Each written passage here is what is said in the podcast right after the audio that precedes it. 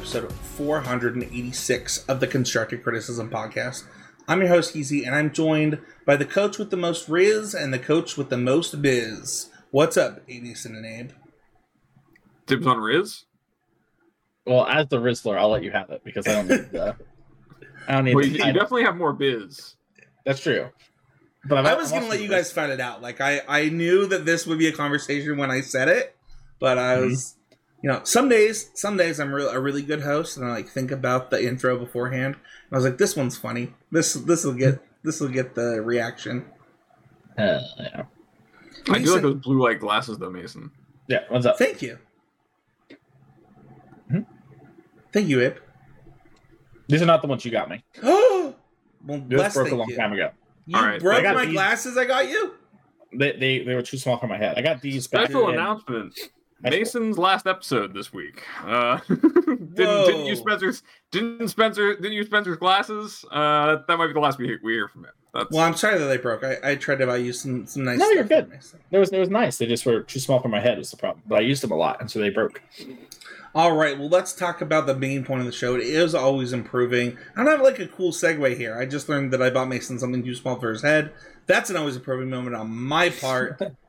uh, I'll go first. I I decided not to play Magic for the most part this week. I, I thought about playing draft and stuff. I have uh, quite a few teammates qualified for Atlanta.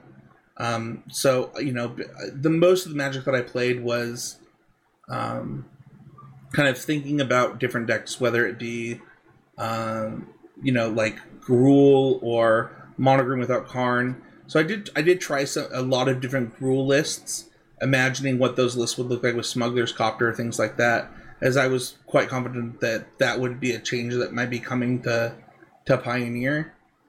And but outside of that, I actually just kind of took a step back. Like I had a I had a rough mental health week, and I think sometimes when you're in a spot where one, uh, I- I've had a rough year in Magic, and like you know, I've only been to one RC in the last year. A lot of that has been me just strips skipping RCQs, just like I don't have time, I don't have the mental bandwidth to go to these events. Um, you know, and for specifically for um, Atlanta, I got uh, two second place finishes in a row, um, where I I in the finals of one of them literally called my wife and was like, "Hey, do I want to go to this event in December of this time frame? Like, how will that impact our family? Like, how will that look? Uh, kind of stuff." And it it's been nice to be able to kind of be more of a fly on the wall or like a bird or I don't know, just give my input to people. Um, I, I had some teammates messaging me today, like, okay, what does copter mean for elf decks? What does copter mean for other decks and, and stuff like that? So, um, kind of just just taking a step back uh, in Magic has been really cool for me this week, and it's not something that I always do because of this podcast, where like I try to be more involved than maybe I need to be, considering where my life is at. But uh, it, it was really nice for me this week. That's great. I mean, not to like jump the order, but mine was kind of similar. You know, and I'll get into that later. But yeah, I think it's really important to like take steps back, especially when like we kind of have a, you know, ended up being a, a little lame duck week where not much can really happen. Finding the moments where you can fit it in when we do have so many more commitments uh, in regards to magic is, I think, very important. And so I'm happy to be able to find that time, and I think it is very important to like step back. yeah. I had I had a number of friends who uh like are qualified for Atlanta, and you know I'm qualified for Atlanta too. And I'm gonna go and I'm gonna play, but already having the PT invite for Chicago means the event is like a lot less stressful for me, um, and a lot. You know, like I'm, going to play because I, I want to, and it's gonna be enjoyable, and I want to do well. Um, but the same kind of pressure isn't on me uh, as it will be because I'm, I'm I'm still looking forward to the Pro Tour in the same format, so it's in line for me to still be preparing for this event. But uh, you know, I had a lot of my friends ask me kind of like, well, how should I best use my time now that we kind of know we're in limbo? And I, the answer I gave and, and give a lot is like, you know, you're not going to have many times where the most productive thing you can do is just kind of think and plan um, and and kind of take a step back and give yourself room to breathe, especially with two weeks or so away from the event, um, do it. And so I'm, I'm glad that's something you've been able to to enjoy for yourself, Spencer. Yeah, I, I like to put a lot of pressure on myself, like when my friends are qualified, and I think that if you've listened to this podcast for a decade, you know, like the amount that I've of pro tour testing that I put in for when my friends were qualified for the pro tour, hosting, you know, fifteen people at my house, type of stuff. Like like, you know, I'm the I'm the type of person that puts a lot into it, and so this week with you know some of my best friends being qualified, it was for the RC. It was like okay, well, what can we do? And to me, I said, let's do nothing. Like, let's, like, if you want to play standard, play standard. If you think your deck's not impacted and you can get reps on your deck, like, let's do that. I know that um, one of the players was is a pretty big lover of the meme deck right now. It's not actually a meme deck, but it is the meme of magic in the form of uh, Blue White Lotus, and I. I think that one of the really cool things that that happened this week that maybe we took for granted as a magic community because like as for me and I think Mason you'll probably speak to this too I had people reschedule multiple coaching sessions this week where it was like oh well I now need I now want to reschedule until after the bands so that we can like discuss this and that can be part of the equation and things like that and that's fine. But I also think that like it could have been a moment where you focused on like an internal skill, like a, a thing that you don't always have the time to focus on. What about you, Abe? Yeah, so I mean, from the sounds of it, from Mason kind of teasing his uh his always improving. I was kind of in the opposite direction. I used the opportunity of knowing that not a lot of the targeted things I was going to be working on as far as Pioneer were going to be super useful. Um, with like the unban especially making it difficult to right like they kind of said uh you know read between the lines appraiser and karn gone uh but outside of that you know how impactful the unban was going to be you know wh- what were they going to unban that was kind of up in the air um and I used it as an opportunity to get to try out some of the uh, more powerful ideas that we talked about during the set review, uh, namely um, Splinter Fin, the uh, the Merfolk deck that has like Heroes followers and uh, the enchantment from the I forgot the name of the enchantment. Deep Root Pilgrimage. Hmm? Deeproot Pilgrimage. Yeah, so the uh, the Merfolk deck with Deeproot Pilgrimage and Kiora's followers is kind of like a hybrid aggro deck with a combo finish and some you know collect companies and stuff in there, uh, as well as look into decks using um, the Red God from uh, from new set that alongside like some sack variants with like Mayhem Devil and Oni-Cult Anvil, kind of like what we see in standard in the black red decks, but to a bigger extent. Um, just to kind of explore how those feel and, and like how different they are, or you know, are they better than uh, the the lists out there right now, or, or what are the strengths of that? Because, uh, like I said, you know, with the Pro Tour on the horizon, that information is going to be more useful for me. Um, you know, come two months from now when I'm really, uh, you know, trying to trying to lock in, then a- anything else is going to be compared to you know anything for for the upcoming RC. So um, really trying to continue to establish breadth and, and leave no stone unturned. And so I was able to use this time as kind of a fun, uh, fun little foray into playing things that were not necessarily the most useful. Like things that probably, you know, like it would take a lot for me to decide, okay, I'm going to play Merfolk the RC kind of on a whim um, when it's this like brand new thing. But if it showed promise, putting that on my list of things to work on more intently for uh, for the Pro Tour was definitely definitely in, in my radar. So uh, yeah, that's that's how I spent the last last week or so. I love it. I know that people on my testing team have have actually been trying Merfolk before the bans, as like the the deck just got so much like in such a short amount of time. So yeah, what if spirits and humans had a baby? Yeah, it's it's. I don't. It's it's cool to like get to try a deck that it has all the same problems of like the other decks that like are in that vein, but might have a lot more like like have an ability to win the game instantly. It has uh, like maybe one of the best cards in the format. I, I every time somebody counters like flashes in what's the the void the void one and just like counters a non creature. I'm like, why does it do it like that? Like, oh yeah, the hex caller with uh yeah, it's unbelievable. Especially if you have things going with like um Kumena and Yeah. uh and the enchantment, like it just becomes really, really difficult for your your You just can't I am finding spells. if you're interested in playing the fish deck, I will say uh, you need to build a sideboard plan that has a way to beat Ledger Shredder. Like that creature is just gets very big very quickly, and I think Smuggler's Copter is also going to be uh, a big problem for for the decks. It does not do well at punching through medium sized creatures coming down early, um, and I think there's just to be more of that. But overall, it was definitely like just good to feel feel like I'd put in the time, and I know how I feel about it. I think that's something that a lot of times I wish I was able to give more time to, and actually having the opportunity of time to it this week was really nice. Mason, for the people watching the early access, you got D's what?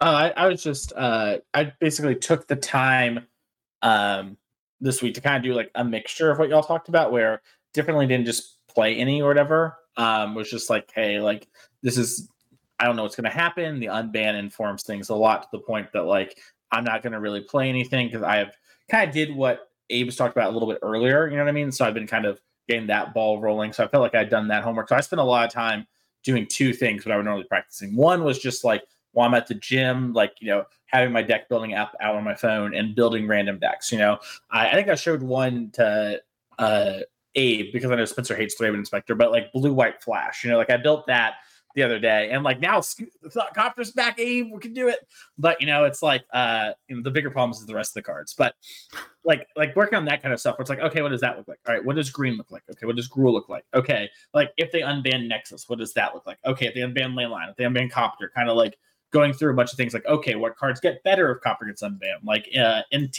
i believe is how you say its name. Like those sort of th- cards like okay what can we do?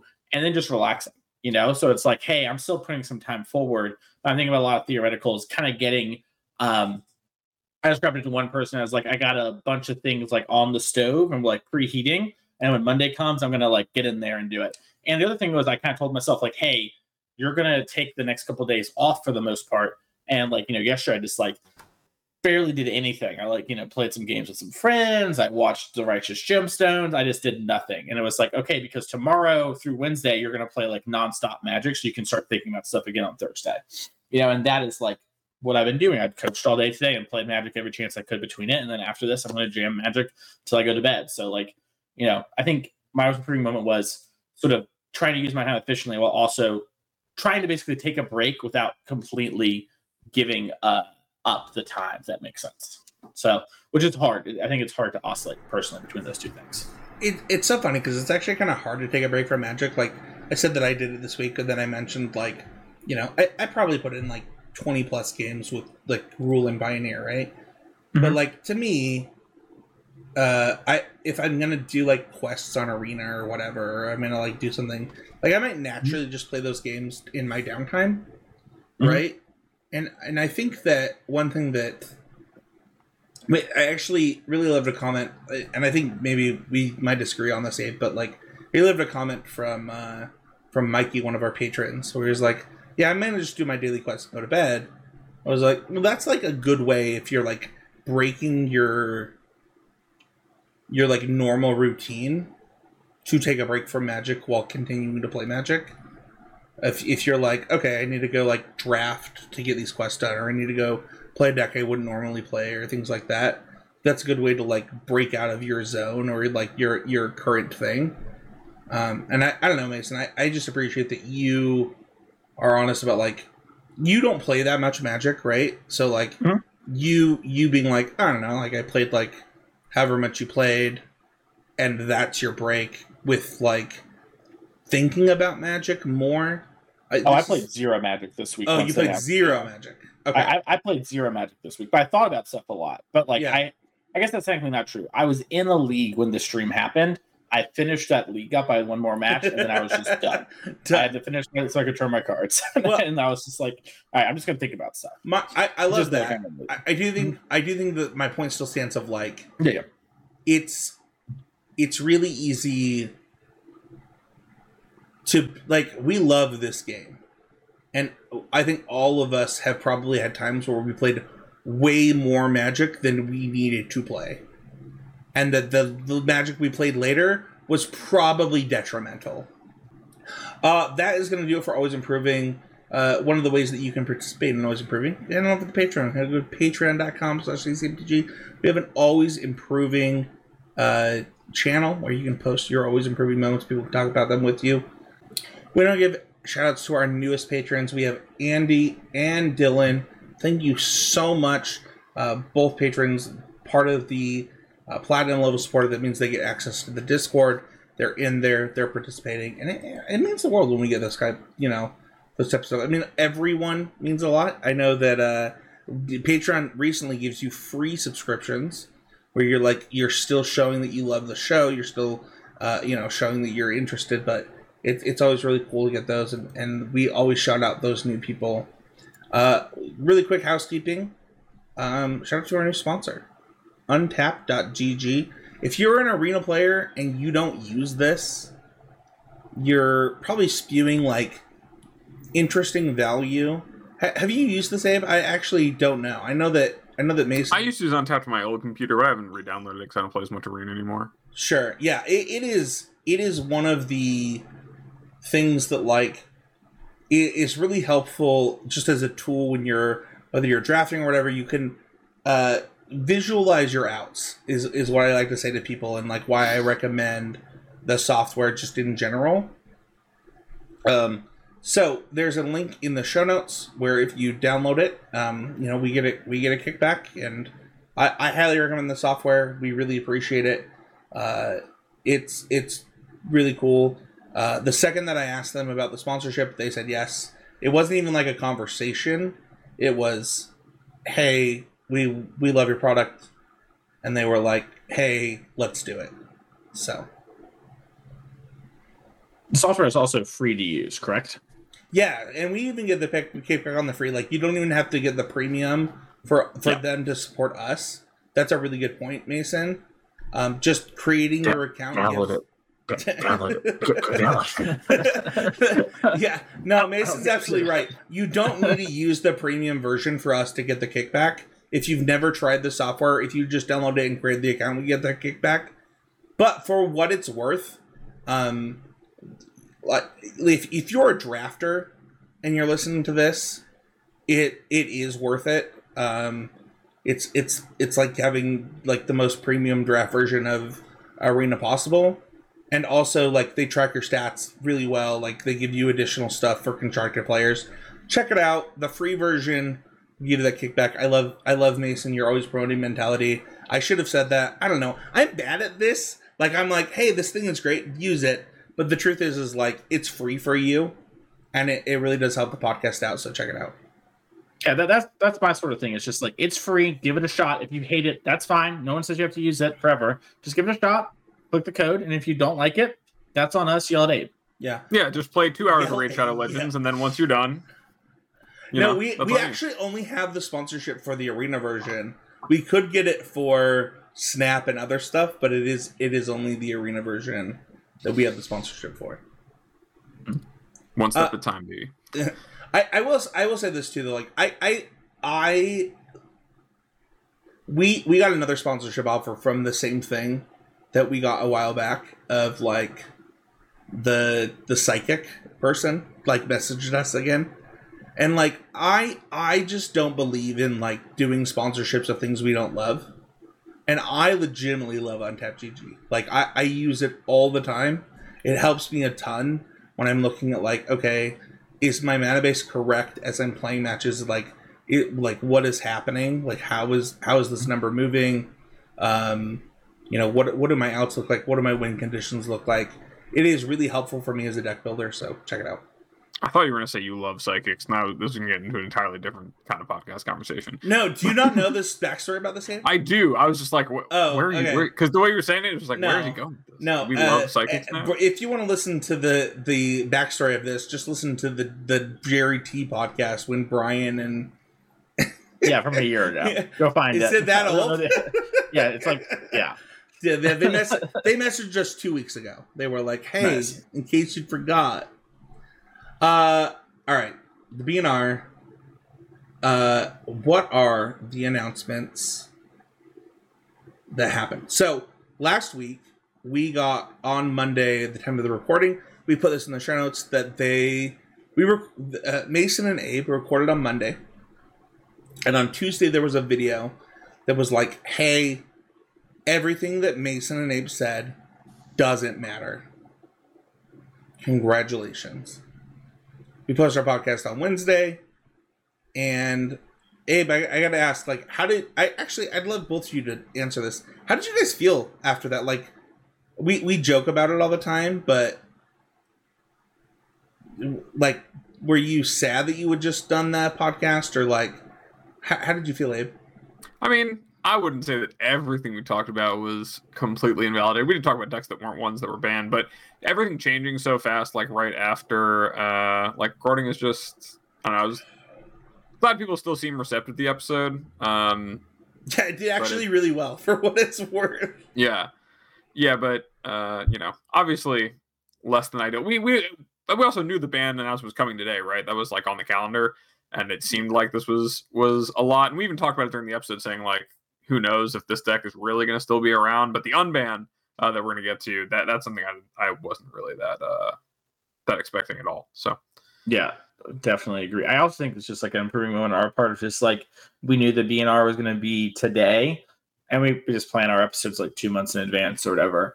But we should just plan around that sort of stuff. I mean, it's fine. Like like Abe said, there's some stuff that happens. I you know I'd rather go that way than Wizards not tell everyone. Basically, like I know a lot of people were mad that like they dropped this is happening. Wink, wink. We're banning appraiser. Wink, wink. Um, I much prefer this than not telling people. And much people buying appraiser because it's just so clearly broken for the RC or whatever. Like the deck was just like, um, like as time went on, I watched more people play it. It was just like, oh wow, this is like super good. Maybe it's not actually broken, but it's like clearly incredibly strong and puts a lot of pressure, and people would have bought it. And so I much prefer them do that than more people waste money during the holidays. So Yeah, I, I, I think that one, I, I want to just kind of shout out the people that like continue to listen to the episode either way. They really care about our opinions about Pioneer, whether or not what we say today is going to change that. Um, and then two, like, um, I don't know. I, I think that I think that announcements of announcements are really weird. But I know personally at least one person that uh, it really helped in their financial situation where they were able to sell cards uh, that would have done some stuff. And personally, I made a joke in our Discord, and I could have bought Smuggler's Copter when I was pretty sure it was going to be unbanned. That would have made me a lot of money. And so, like, the announcement of the announcement, while is a like a meme at this point, it does have its benefits. So, uh, I'm going to get into the announcement now. Um, we're we are not going to cover all the changes. I do. We are constructed criticism, and while we used to cover Pauper on the show, we haven't been in a long time. Uh, if we do, we'll probably invite a Pauper guest on to like talk about Pauper and get Pauper more involved. Like I, even though I used to own every Pauper deck in MTGO, do not anymore. Like we'll we'll get a Pauper person to talk about this. Monastery Swift is banned in that format. I don't have an opinion of that. I don't think that we need to talk about that. We're gonna was start. broken. Yeah. I, I I know people on the Pauper committee. I know I have friends that played a bunch. It was really good. I'm glad it's banned. uh, yeah, Yeah. Uh, well, we're gonna start with uh, Pioneer. So, uh, what they said or hinted at was what happened. Uh, Karn the Great Creator was banned, and Geological Appraiser is banned. Uh, this is the only format that got it unbanned in the form of Smuggler's Copter, which we've hinted at a bunch on the show. Um, and then Modern Fury is banned, and Up the Beanstalk is banned. So, uh, kind of a round table. We're going to start with Pioneer. Abe, what are your thoughts? So I really like uh, this ban. I honestly didn't think the Karn ban was ever going to happen.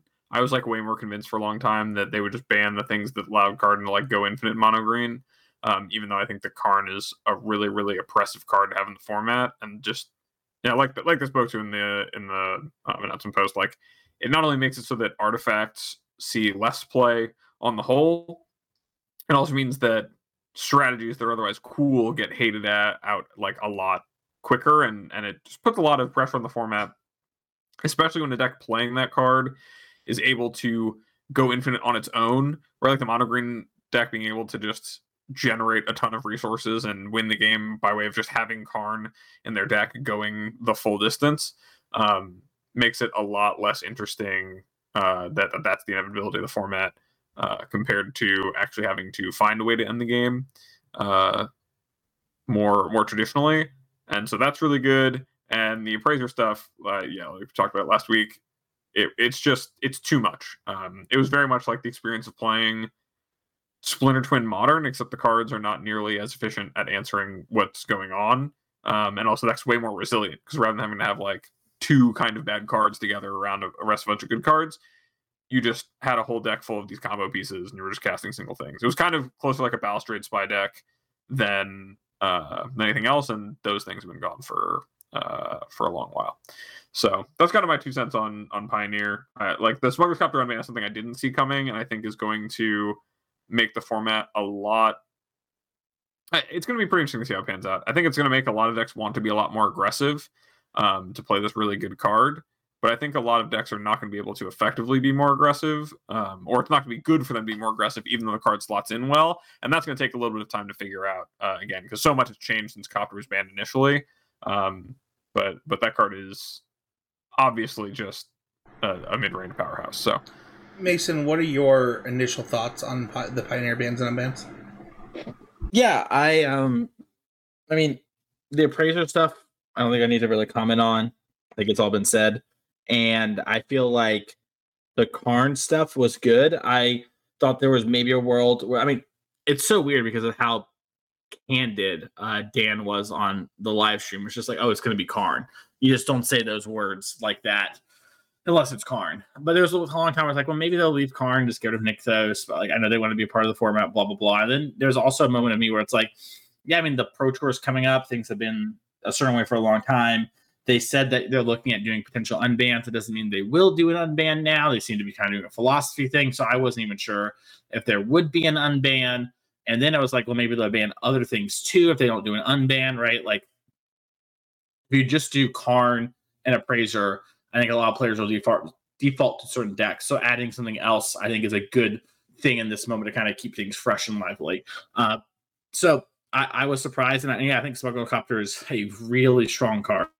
I have played some Smuggler Copter Fable decks today, and I was joking with my friend Daniel that just like uh cards that fall off in the late game no longer exist. You know, like it's like I sort of have thoughts like you know like I have thoughts These I have elves and there were games where it's just like yeah I can play this elf here but I kind of want to hold it because I want to discard the smuggler copter and just keep rummaging and find my crone wars or stuff like that and I think that um like Abe said it's gonna be interesting to see exactly how things play out. I think there are gonna be things where people are like oh this so good copter put in Rakdos and just like kind of take out Bankbuster but I don't think like I think you need to like build with copter in mind and I would say the biggest thing is I expect the format to be a lot faster.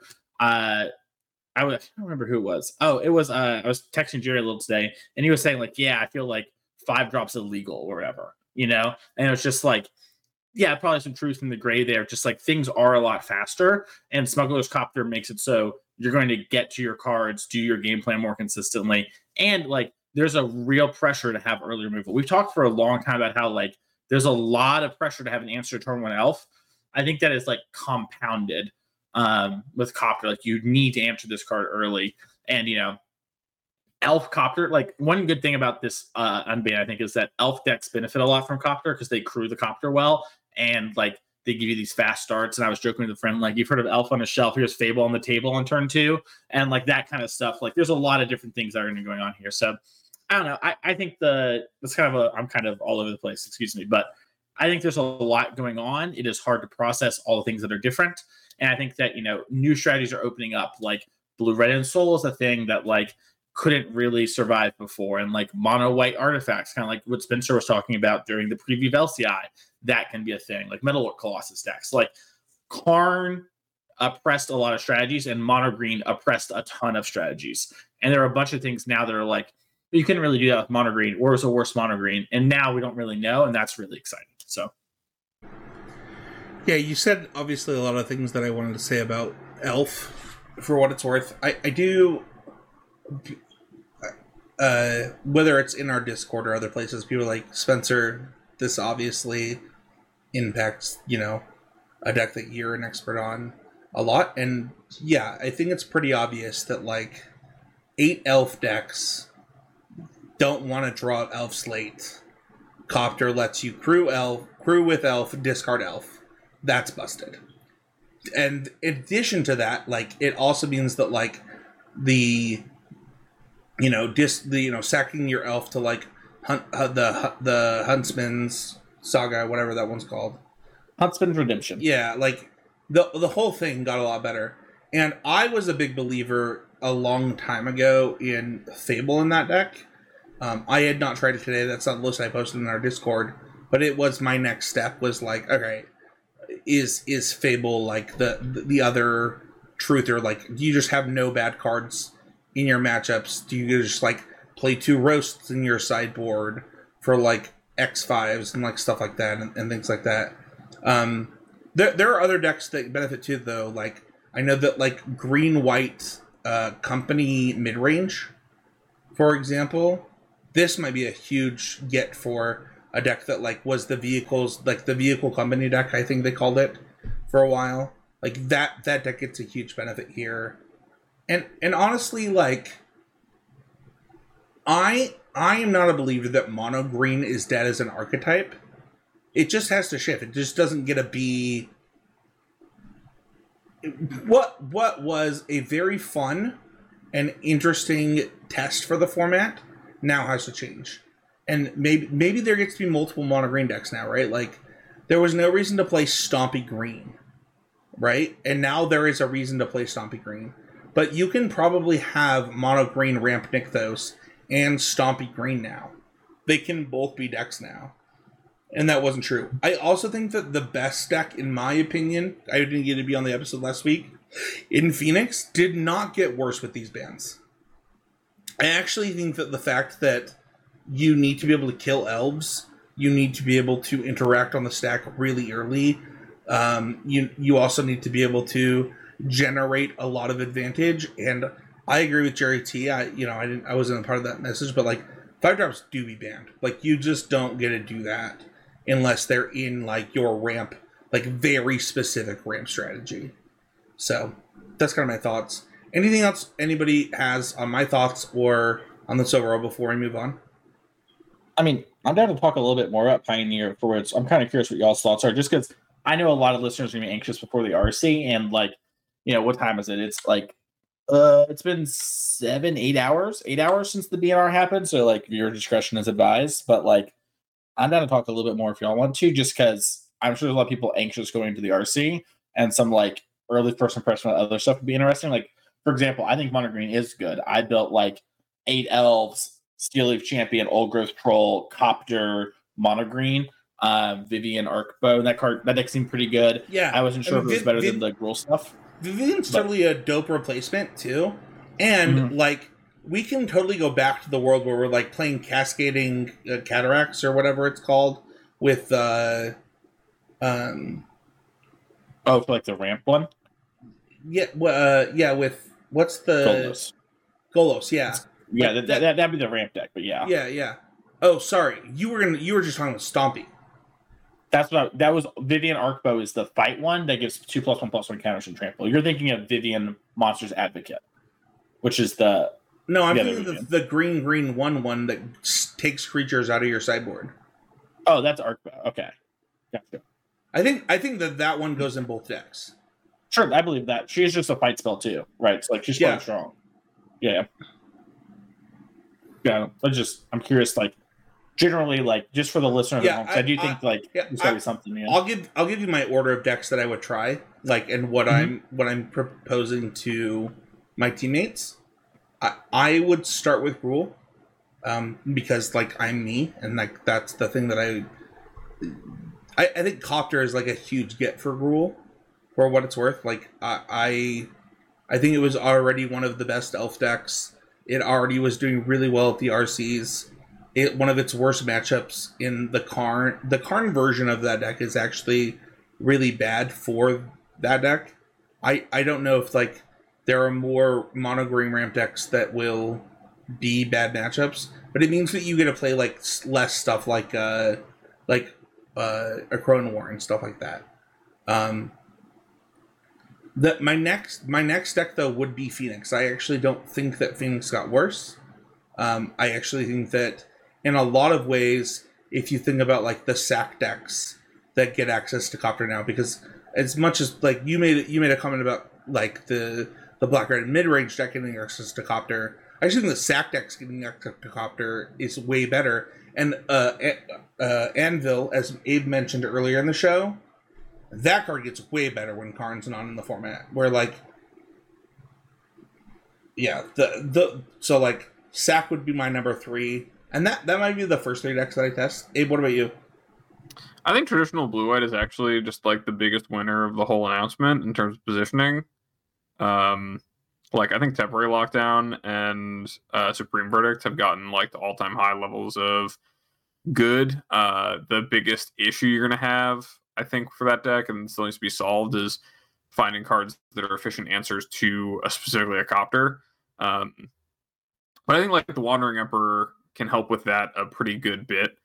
Uh, and and there's other like there's ways the deck can shift. You can play like more portable holes, even though that's kind of a non with the lockdowns. I just think that if like the the elf, a few things. One is that if the elf, um, like creature decks are all turning more fair instead of having more of these like grindy elements, and the format is getting less grindy as a whole because now one of the best cards in the format is uh, like an efficient any color three three flyer um, that like loots. It's actually making it so that shorter games are more of what people are trying to play. So you need less to take the game into the stage of the game you want to be in. So I think that blue white is like pretty good there. I also think that rest in peace is a card that's going to be in like a very very strong position as like you're saying Spencer. I think Phoenix um, still holds on really well. Um, doesn't really care either way about uh, about Copter as long as it's still playing the three damage removal spell shocks, like still playing Torch the Towers, um, maybe with some ways to to enable them better, uh, or definitely playing like the full set of impulses and playing lightning axes. It's in uh, it's in less danger, and then like I think the red black mid range as it is, like I think the best Fable Copter decks are ones that are going to top out at Fable, not ones that are kind of using Fable to bridge. And it's almost like every deck in functionality has access to Fable if it wants it in terms of like pressure and card selection, like cards that can really snowball a game. The rule is just it has to put things into play. So I think Blue White gets to like be ahead by uniquely being a deck that is able to play some of the best answers to all the things being incentivized by Smuggler's Copter. Um, is able to play all of the best answers to the things that are going to prey by being one step above Smuggler's Copter, like Gruul being a little bit bigger of a deck that's going to like capitalize more, rather being super low to the ground and like Copter being more of its like one of its biggest cards. It's going to have Copter as a way to facilitate playing a mix of like stronger creatures itself. Um, that's a deck that Blue White I think is very very strong against, and uh, like I think the Lotus. Like the other thing is that I think all of the Lotus Field decks, any deck putting Lotus Field into it, has gotten substantially worse because now people's sideboards can get much more condensed and a lot more decks, especially aggressive decks, um, can play more copies of the cards they need to to interact with you. Like more damping spheres can show up. Um, if people are worried about like you know Lotus combo and the occasional Quintorius player or whatever. Why? Why can they do that? Because they can loot away the excess copies.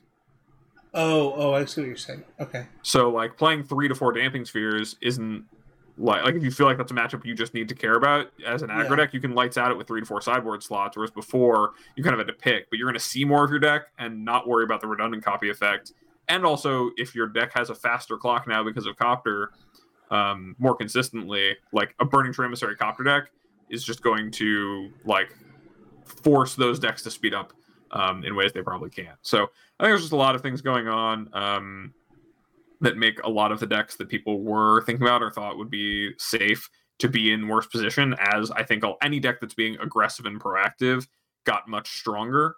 Um, and I do think that like you know of, of, the decks that were already very good, blue white, and then probably like Rakdos Sacrifice are the two biggest winners in my mind because they already have built in the best answers to what people are going to be trying to do. It's a question of what things will shape up to be over the next week.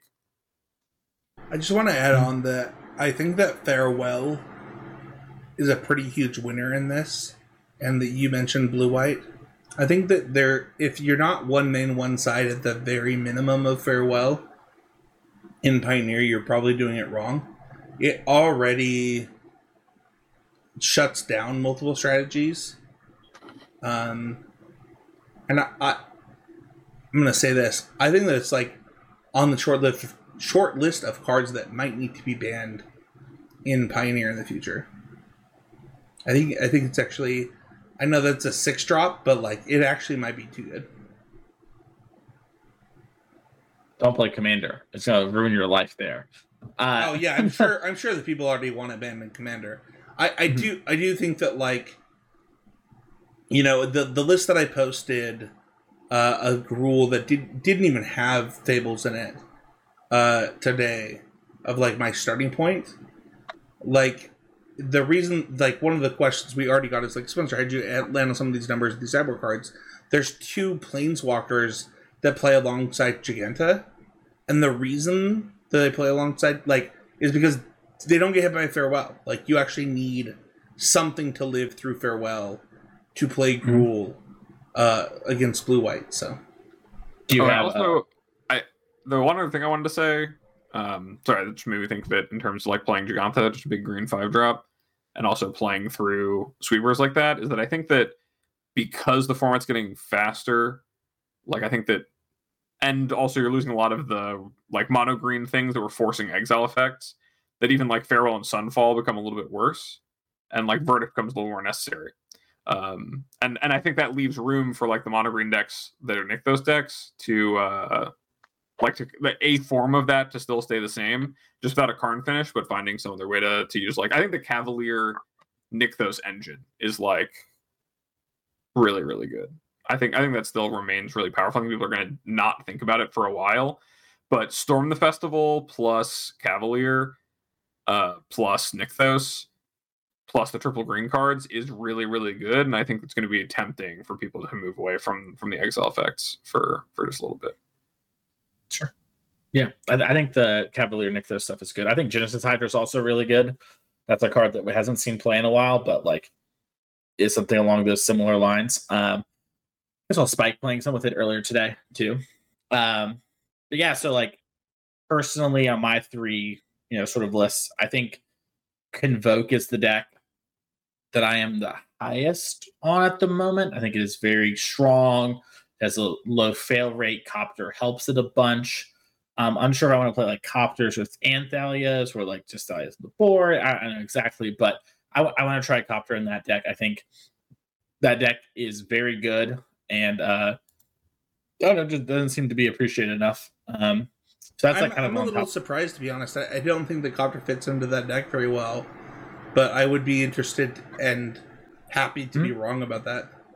What do you not like about copter in the deck? Because I, I, I don't think it's like an easy like oh baby we're here, but like I'm pretty happy to put it in personally. So I'm curious what your thoughts are. Yeah. So like the thing about the so I also am a huge fan of of that deck right now. Mm-hmm. Um, you know, they they mentioned like they don't like that people can die before their turn three, but like this is actually deck can do it. Um, mm-hmm. I, I my problem with Copter, and and the reason that I think that we'll be surprised by Copter in this format is that you don't you don't have things you want to discard in Boros for the most part. Like like okay, so like you draw one drop. What are you discarding to for, with with your other thing?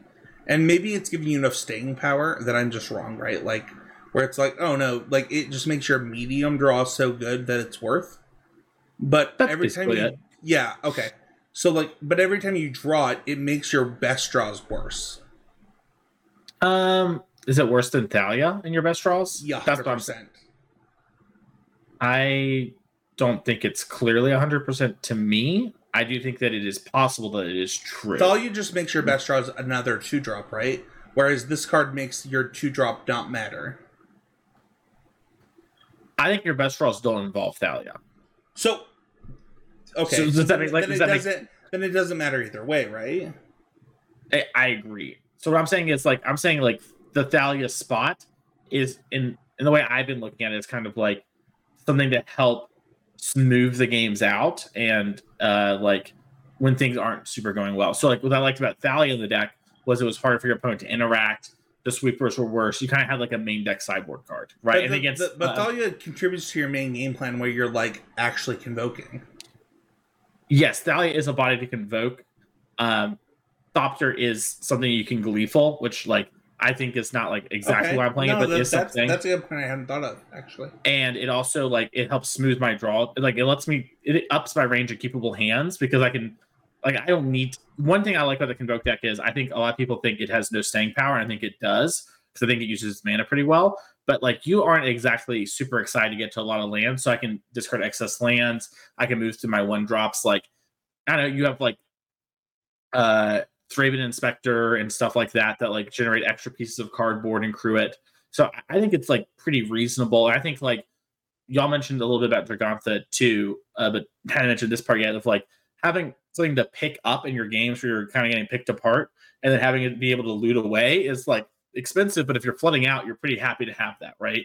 And so Dragantha copter decks are like yum to me, but um I, and to, to me for what it's worth, like it is not clear that like Thalia shouldn't just be in my main deck if I were to play at the RC. Because if I think people think Convoke is strong, they're going to have sideboard cards and they're going to have a lot of early interaction. And Thalia is better at stopping that. But I think Convoke, I think, sorry, the Copter in Convoke helps my draw come together and allows me to keep more reasonable hands. And so I kind of have something like Yeah. two, maybe three Copters. I, I, That's I kind of what I'm thinking. I do think the medium thing that you're talking about is true. I also just want to call out that like I really like, and I hope that listeners picked up on that. Mason is talking about two cards that are divergent, where like you don't actually get to pay, play Thalia and Copter, right? Yeah. Because like they actually are at odds with each other, and so uh, Mason does a really good job here of calling that out. Yeah, like I was talking to someone earlier and I was like, maybe I could play a Thalia in my main deck, like if I wanted to like split, but like it is gonna nombo run into each other, and that is a real problem. There's something to be said about having multiple draws, but I think, you know, in general it's probably better just to pick one. Um and I, you know, I, I think that you kind of do have to pick a lane. I think the idea of having a split there is a little dubious. But yeah, I, I think um to me it's just like the deck coming together, and I think is like important. And I think one thing I've really appreciated as I play the deck more and more is just I can sit there and last a while because I have such strong early starts. It forces my opponent to respect them. If I have them actual really strong starts and they don't get broken up, I win. And if the game stalls out a little bit, it's very easy for me to execute a win from there. If I can just get my stuff together. So having Copter that's something that can attack in the air, pick apart my opponent a little bit, make my draw come together. I really appreciate having that in my deck. Um, even if it's in low numbers, it might be like like I said, I'm not wanting four copters. I'm wanting like two to three copters, and you know, and like very similar to Thalia is like you know a three of a lot of the time. Like I might play like two copters and like another giant killer, for example. That's like kind of the stuff I'm thinking about. Anyways, um, that convoke is high on my list. Um, the green stuff was high, but I think Gruul might be better than green, just kind of straight up. Um, just having some of those cyborg cards is really important. I think the Acroan War is quite good right now. Um, and I'm just pretty high on that in general. I do think Blue Eye's a big winner, but it wouldn't be uh, on my testing list personally, nor would Phoenix. Uh, the only thing with Phoenix, by the way, I think Phoenix is a really, really good deck and it's probably up there. I'm really anxious about bringing Phoenix to the RC when everyone is kind of like, I don't think it's going to take a lot of thought to figure out Phoenix is a huge winner from this. So a bunch of Go Blanks, a bunch of Hearses has me scared. Um, similarly, I'm also a little worried about Greasefang. Uh, but Greasefang, I would want to test this because Greasefang got so much recently and hasn't seen a lot of love. So while it's kind of very similar to Phoenix, I think Phoenix is probably better than Fang. I'd want to test Fang to make sure that like I was right and it is worse than Phoenix. If that makes sense, listener. So, but both of those decks, like you're walking to the RC, might you might have go blank curses. You might be having a bad time. I know this is kind of weird. Do you guys remember when Greasefang played Elf? Like way back in the day? I don't. I don't. Yeah, I don't- it, there were like a li- there was like a little while where like they were they were playing Elf, and I I wonder if like you have like this this like real mid range version, right? Where like the way you're discarding instead of like playing like the the mill effects or stuff like that, or you, you could still probably play some of them, but like where your one drops are elves, I don't know, that could be a thing. I'd be pretty interested in seeing what like the they're kind of like the Esper uh like Greasefang decks with Raffine. I wonder if you can play like an Esper Legends style deck that just has Greasefang and Parhelion and like Sky Yeah. Sovereign as its top Yeah. end stuff along with Copters, and then you're able to play like Skrelv, um, these other things like protect Sounds yourself while also doing that. And Skrelv and Copter is, is definitely like a a bit of a chocolate peanut butter situation of just one drop I want to have at all stages of the game, but maybe not literally all stages, or like I want to cast and have do something but doesn't do anything immediately. Um, Yeah. But now you can justify holding on to those and, and using them when you have copter.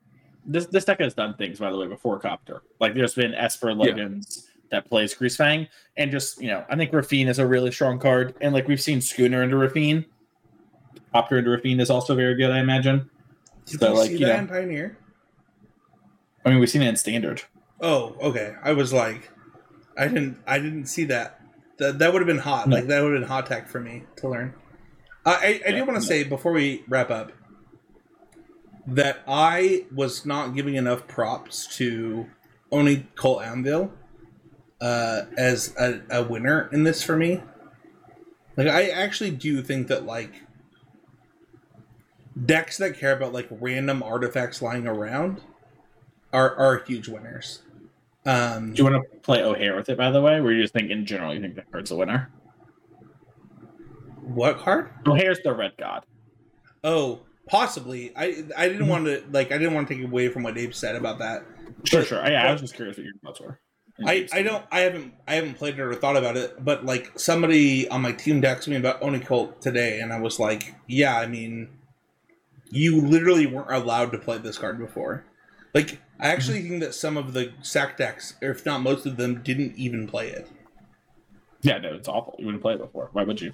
Yeah, and now it's like this seems great, right? Like, Uh, I am a Oni cult. You have to prove it to me, or like I think the card is strong, but you got to prove it that like it is good without. it's a bad thing to say With- on this podcast, man. You're about to be proven wrong. Mm, No, that's- I think it's strong with Ojer. Uh, okay, let's talk about modern. So, I'll, go first again. Uh, I'm, I'm, I just want to say what I wish modern would have happened in modern before I go into this. Uh, I if if it were up to me, I would have been Beanstalk because I think that they didn't expect Beanstalk to happen the way that Beanstalk happened, and it's just worth like okay, like this was a limited card. It's not supposed to be in this format. We're just gonna get rid of it. Um, I also would have been Grief and Bowmaster. And I understand that that's two black cards, and that's a lot of black cards. But that's what I would have done. Uh, so what happened is we banned Fury and Beanstalk. I think that's reasonable. Um, Fury does a really interesting thing where it hurts creature decks in like a real way. Where it's probably unfair how much it hurts creature decks. I don't know that that's going to fix the format. Like the number of memes that I've seen of people being like, all right, we're a solitude, grief, ephemerate deck has me actually worried. Like, I actually do think that like creature decks are not going to get better from this because of that. Like I, I do think that that black white deck does a lot of the same things, except for the deck that I think got a lot of wins out of Yawg uh, in this banning. I I am happy that we are taking measures forward, but I am sad that we are ignoring problems that are maybe bigger than what we banned. Abe, what about you? Solitude, your days are numbered. We're coming for you. I I just I have a lot of um, opinions about this ban. I think um, Up the Beanstalk, uh, and to a lesser extent, Fury. I mean, I guess it's it's two pieces of the same thing. Up Beanstalk is paying for the crimes of evoke elementals, um, and uh, I guess something had to give there in terms of something having to go. I do not believe that. I don't know. I believe that if you're going to manage the modern format, that you need to either accept that there are going to be pitch elementals, and therefore the format needs to be balanced in ways that those things are balanced, or you need to completely reject them. They need to be admitted Dude, as mistakes. I, And- I just and want to. I currently- just want to agree with you right now because I I was trying to hold myself back, and I didn't know how you two would feel on this podcast. But Abe, go off. King. I have been I have been on this since the One Ring, effectively. Of like the thing is that the entire format was at this point of stability where you had to fight for incremental cards. Ren and Six was the best way to gain any amount of card advantage because you would get to you'd reliably get to a point you could cast your pitch elementals, or you could use cards like Omnath and pull away with the game, but you had to accrue a bunch of plus ones as opposed to like what Up the Beanstalk broke the rule of of saying now all your things are are zeros or going positive, and that's just way too powerful. Um, or like what all the One Ring decks do, which is inevitably use the One Ring a few times and then have drawn more cards than like your opponent will draw in the entire game. Um, those things because of the pitch elementals normally you could have some sort of counterplay to a card like the ring of i will put pressure on you until you die right? Like if you play ever played the scam side of a scam versus one ring matchup or scam versus you know i guess mostly one ring matchup beanstalk matchup is different but like the blue black murktide decks for example with the one ring those decks did not have a ton of ways to just turn cardboard in hand into into board impact so they were pretty beatable. Um the beanstalk deck really took all of the limiters off that and now you were just pitching everything that you could to cast spells to keep up with the fact that you were going to draw cards and spend your mana doing that. And now you can spend not mana but cards which you now had in abundance uh, to the point where you were decking yourself uh, to to interact with things. That is still going to be in play you will still get interacted with for free. Your games will still feel non functional or like you did not have a chance or you were paying taxes your opponent did not have to because of these cards. And like, because of the fact it is still going to be possible to just completely bury your opponent in cards by resolving a singular card, um, the format will st- continue to be something that is heavily, heavily warped around like the One Ring and um, you know early sources of card advantage. Um, I don't think that this meaningfully solves the one toughness tax that the modern format has of Orcish Bowmasters and Ren and Six. I I do not think this accomplishes what Wizards wanted it to, and I, it is very unfortunate because I think that the the modern format is just going to take a long time to recover from this being wrong if it's wrong. I could be wrong about what I'm saying, and it could be that um King, you know, and also off. they could move they could move really agilely and decide that you know maybe we're wrong about what the problems were. No, I- Um, but all I see is that decks that are going to be problematic, that are going to have right decks like Yawgmoth, like you were saying, Spencer, that um, are very good at establishing a lot of material in play, are going to be very difficult to answer um, without playing very specific strategies. I think it's going to make it so that decks like that will prey on a lot of the decks that were the premier aggressive decks in an era of having pitch elementals.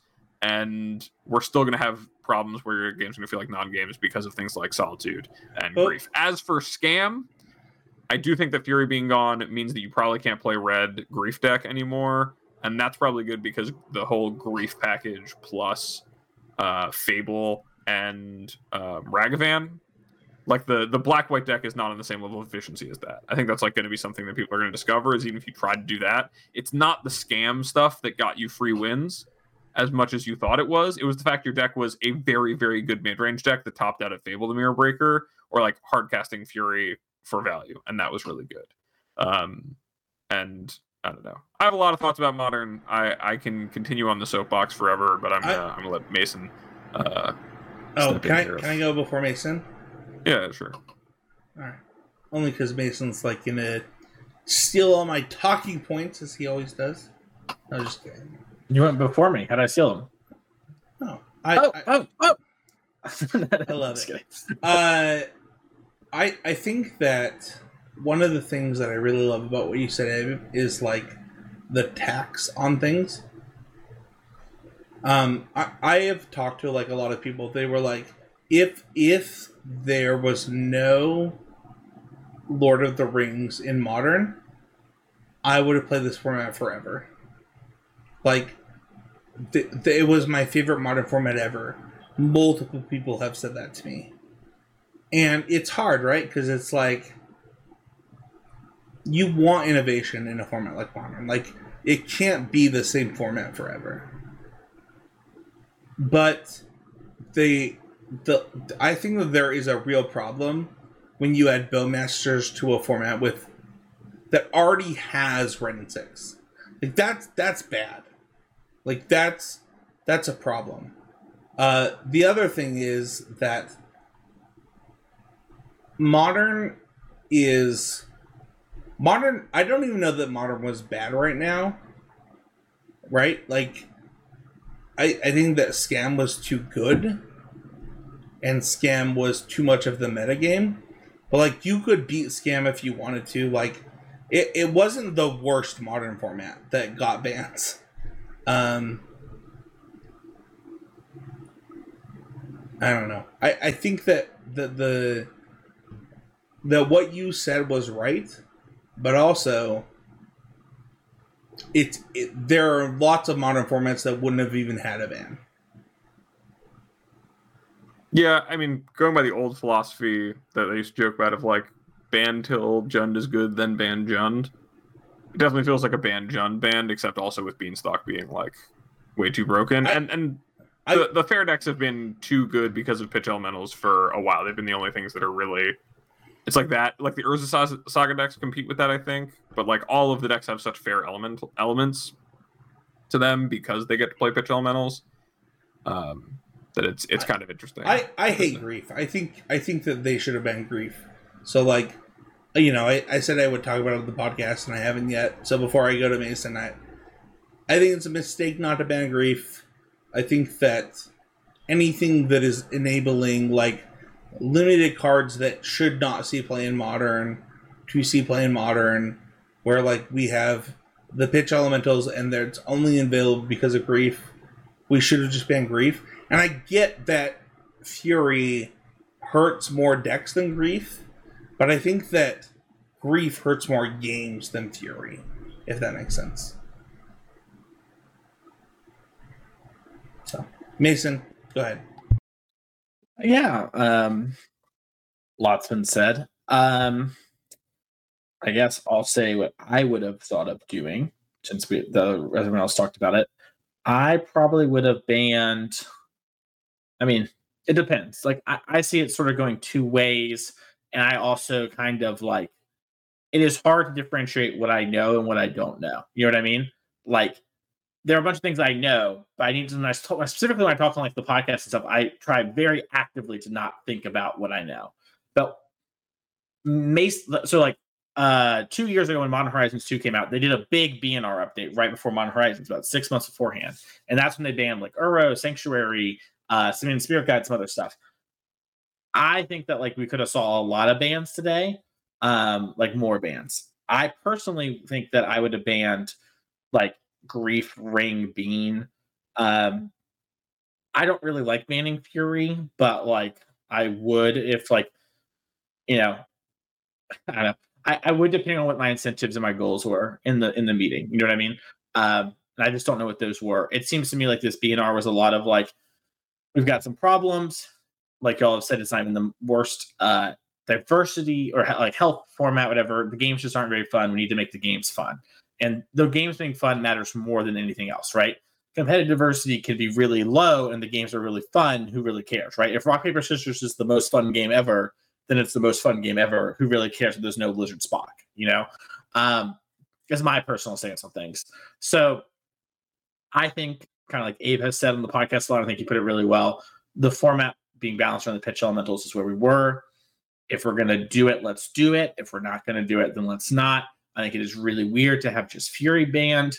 Um, and I think that Solitude is the force of will of modern. And that has been sort of my stance for the last two years or so is that, you know, um, Solitude is better at stabilizing the Force of Will is in Legacy, but it is how you like safeguard stuff. It is sort of the uh, floodgate, as it were, and kind of you have to like pass that barrier. And Fury, I think, was really good, um, and was nice that it could kill multiple things, but it was not like the only thing keeping stuff down. And I don't even think it like needs to go into as stronger cards as Wrenn and Six and Bowmaster. I think things like Lava Dart.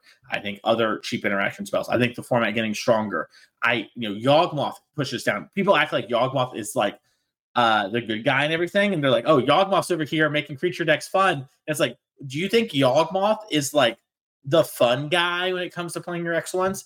Like, okay, Meddling Mage is a strong card. Meddling Mage would be good in modern, but that's like the only card. Your human deck isn't good. It is not going to be good. Someone's going to 5 with it. Sure, it is very beatable. It hasn't scaled well. And the game has changed. So, like, when people tell me, like, oh, well, if they didn't ban Fury, I could play all these creature decks, it's like, would you? Would you play these creature decks? What are you going to be good against? And that's before we even get to Bowmasters and Wrenn and Six and Lava Dart. And, like, I could go on and on. But basically, I think the ring is a mistake to not ban. I, I think I think they should have banned the ring today. And I, I honestly can't believe that they didn't. And the only thing that makes sense to me is the holiday package. Unironically, that is my hardline stance. I think the ring is a failure in game design. It is a failure in magic, and I cannot believe it is still around. It is an unbelievable magic card, and it blows my mind it is not banned. I, I honestly just can't believe that card's still legal. Well, let's go into what we would start with and I'm going to be honest, we're going to switch it up from the show notes because we're going to go modern first. Uh, I am playing Tron uh, at my only, I think it is literally my only Denver RCQ. Uh, it's a 1K plus at our former sponsor, GG Lehigh. Uh, yeah, I, I just think that, like, people will not be prepared enough for the ring decks to be as good as they were I think that the ring decks are going to be better than they think that they will be. I I I I'm playing Tron. Uh, where are you starting in modern? Abe? Well, I mean, same as it ever was. No, I, am not. Mason Mason's pantomiming hammer. I I don't know. I think that. Yeah, I mean the the one ring is just now the best thing to do. The up the beanstalk decks that were pushing out the uh, like reason to play one ring four color decks or just one ring solitude decks in general. Those are not around. That flash in the pan is done. But um, yeah, like I said, Mason, the one ring is an absurd card. Um, as much as I would love to play Hammer, I just do not think it's going to be reasonable to try to compete with decks playing and looping the one ring um, or using the one ring plus solitude to insulate themselves. Uh, I, I, think that some form of one ring leyline binding blue white is probably where I would start if I had my one last Denver uh, Denver RCQ today, or something that's going to be well positioned at that against that, like you're saying, Spencer, uh, playing like Tron to try to prey on those decks. But uh, yeah, the One Ring is the best card in Modern um, because Solitude is the actual best card in Modern, and so uh, play those things together if you want to win. It we I really it's I do not think we went very far forward um, with these they, bands. We did nothing, right? Like that's how I feel. Well, I, I know I think we tricked people. That that that's why I don't like about the banning. It's like we tricked people and we're like, here are your toys, and their toys aren't actually fun. Like I, I don't think like people are gonna play these decks and they're just gonna lose. so, so what? Where do you start? Where do you start, Mason? I played blue white ring, just like uh, Honor Arc Doss's uh, Secret Lair winning deck that played like two up the beanstalks. I don't need those beanstalks, whatever. I play some interaction card, play Get Lost, play Preordain. Who cares? Smooth your draw out. Just play strong interactive cards and win. Play Wrenn Six in your blue white deck and make your land drop. Sure, whatever. Who cares? Like, I, I think playing the ring, like the ring is clearly the card that goes over everything else in modern. If you can interact and protect your one ring, you will succeed. And I think that is very, very good. I think there were other winners. Like I think, you know, creativity got like a nice shot in the arm. I think Murktide got a nice shot in the arm. I think uh, Hammer did. I think uh, Yawg did. I think Rhinos did. But I don't think anyone got as much as Ring because the Ring deck was like actually not that good versus Scam. Like that's why I didn't play yeah. the Ring at that Apex 20K. Is because when I was playing my games, I realized wow, this card is broken, but everyone's built their deck to beat me. I'm just going to play Expressive Iteration and Beans because Beans is actually unreal broken, and I'm going to be fine. And I, I, felt great. You know, I, I, lost the things that like I chose not to like beat or whatever. That's fine. You lose. Who cares? We move on. But like the Bowmasters being in lower numbers and Sheoldred's not being in the format is going to change things. Like I, I think uh the uh God, I forgot his name. The Coffers deck might like probably needs to be restructured a little bit because two of its best matchups have changed. Like Scam is gone, but like you know, I don't know, like that shit really good. It's really good. Oh, I do. I do think that coffers might be a big winner too, because I think that was a deck where it was good at playing by the rules of a ring format by being able to play ring and bowmasters and Sheoldred. And, and yeah, it, it, played all these things in the same way that Tron did, but also having like a little bit more removal. I'm just not certain that that's going to matter as much anymore. I think people really, I don't know, especially the thing that scares me is that I felt like as a scam player, I was pretty okay at beating the ring blue white decks that were just straight up blue white decks with like counter spells and stuff because my spells were just cheap. I do not know that that's going to be the case anymore now that there's a deck that's going to effectively do that. And like, if you talk to anyone who plays like Murktide or any of the other Ragavan decks than Scam, um, that are supposed to be kind of in that operating that space of getting under decks like these, they will tell you they hate playing against the one ring decks. It is just not a good matchup, and it is not like what they want to be doing. Um, so I'm, I'm pretty fearful for that piece of modern. Our Patreon I think Black. Sorry.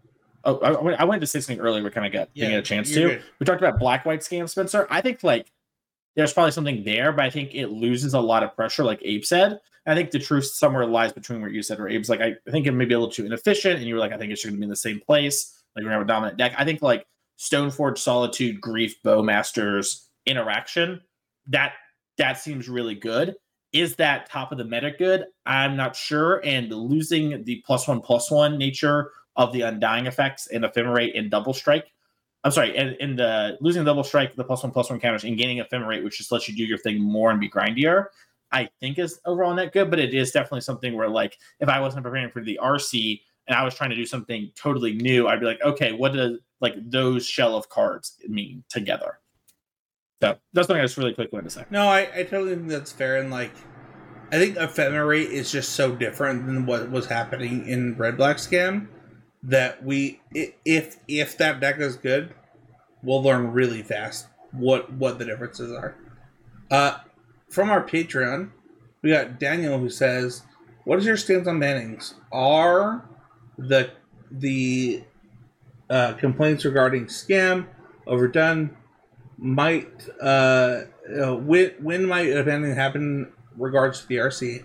I mean, I, I put this in here because this happened but I want to I want to go first here. That I I did not think that that that Pioneer was ready for a ban. Um, I certainly didn't think it was ready for an unban, and I I think that like you know the the it, appraiser might have been necessary. Like that that could have been thing that we needed to happen. But outside of that, like the Karn ban was always like when they said it, I was like, okay, so like you don't you want multiple green decks with these type of cards, but like, and then you also want artifact decks to exist that or or decks that use a lot of artifacts or or game pieces to exist. I I I don't know that like Pioneer needed this, but I think that people will be happy after the RC happens that it did happen. Yeah, I mean, I feel like, uh, you know, kind of echo a bit of that sentiment. I think that the the Geomancer ban had to happen for Pioneer. I think the Upbeat Up Beanstalk ban probably had to happen for Modern. Um, I feel really good about the Karn ban for the longevity of Pioneer, and I don't feel that great about the Fury ban for uh, like how long it makes a difference in Modern. But I think a big piece of that is that I think a lot of people very much misallocated what the problems with modern are or were and i think the scam deck is a product of just a, a, multi-layered issue like i was speaking to in the in the main portion of the show i think people's complaints about scam were they made sense to complain about because that's the deck that you're playing against the most and it is the best deck. Um, and it's frustrating to lose and, and playing games that the games that suck really suck where you just like don't get to do anything you die to getting like scam griefed are bad. But i did feel like having played Scam and played against Scam a good bit, the games were still dynamic and and fun in the way that like your best deck being a mid range deck can be fun, where at least the way the games are ending are like happening through combat and stuff and resource advantages. They just have a chance to kind of start three steps ahead of you. Um, and as far as the timing of it, personally, I, I was actually having this conversation with uh with Jarvis um, right before he wound up winning his RCQ um, over the weekend he still wasn't qualified for Denver very late in the season. But he was talking about, oh, you know, maybe gonna have to use Atlanta as my opportunity to qualify. I think it's really fun, personally, to see the format shaken up this close to a large event, especially when, uh, like it's been a format like Pioneer, which has felt kind of stale for for a long while to some people, and uh, it's a good opportunity to see a format under pressure have problems solved. Uh, and I, I'm I'm looking forward to that, and I think that you know, it's it's unfortunate for people who were hoping to just be able to play their their standby deck, and there's always going to be that amount of friction and loss. But I think in terms of what it does for the game and moving the format forward, um, I think that timing it towards the RC is uh is is a good thing. I think for people who want to start playing Pioneer casually or like want to play at their LGS level who aren't RC players, it's a net positive uh, for like a lot of people across the board. It lifts it lifts ships a lot to see those decks get a chance to even be highlighted. The new decks of of a new dawn of, of an era of Pioneer where things have changed. Um, for people to see those decks succeed and then get a chance to you know buy in and play those. So. Yeah, I think um I don't know. I, I echo a lot of what was said. I, one thing I wanted to say earlier that Spencer kind of hit on that I, I forgot because kind of got going. We're trying to move through things here, but like we are the only card game that does efficient, and I mean efficient discard. Like if you look at other card games, they've all decided it's unfun. Like they don't do it basically at all, and there are exceptions that prove the rule. Um, but they don't really allow for efficient targeted discard, and grief is that. So like when I talked a little bit about like the banning being more about the for fun thing than like maybe even like overall health, like that's kind of what I mean. Like to Spencer's point about grief, it's like super unfun for you to sit down and you're take a mulligan whatever because you're supposed to mulligan because your first hand wasn't very good. And I go, Evoke, uh, undie, uh, take your two cards, you're dead. Like I don't know uh, I, am I'm, I'm glad they did a banning, and that's uh, I wish they had like done that. I'm hopeful that the lack of pressure without fury and the undying stuff will change it, and that the bean stuff removes it. But like Abe said, like I think scam was a byproduct of like you need to be brutally efficient, where you cannot beat the one ring uh, and beans. But here we are, whatever. Um, as for Pioneer, I'll say it. Abe, you probably agree with me. It sucks. We can't just pick up the green deck. I mean, Spencer too. All of us. We can't just pick up the green deck and win a tournament anymore. It sucked. I didn't change that deck for like a year and a half, and it won me like five thousand dollars. Like now I have to learn a new deck. That sucks. I just want to play the same deck forever and just win a bunch. So you know. Besides that, though, I think overall the banning of Appraiser was probably overall net good. I think banning Karn is cool. I think that card probably needed to go. I like. I also they we didn't really mention it, but they said we're gonna kind of have like a step towards curating the format more going forward. It seems to be not to the level that we had when we first had Pioneer, but definitely more than once a, every year. You know, they, they kind of basically even said that, like, hey, last time we changed this was in June 2022. We're not really happy with that.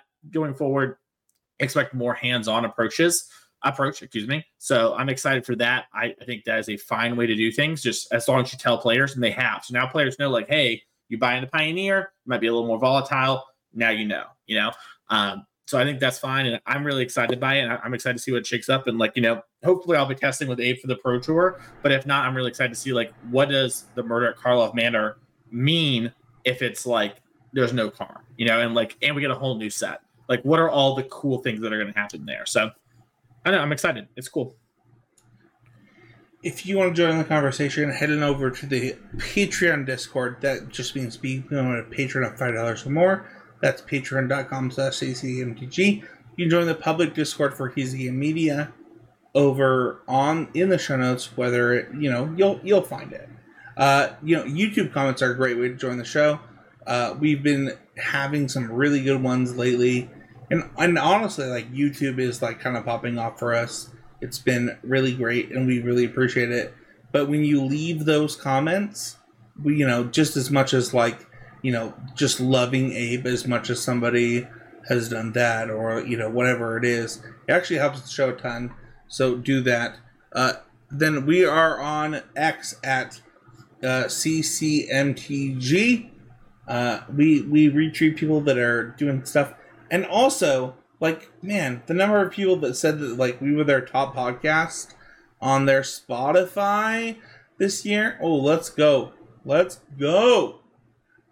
Uh, that's gonna do it. Like, subscribe, review, comment. That's the best way to do it.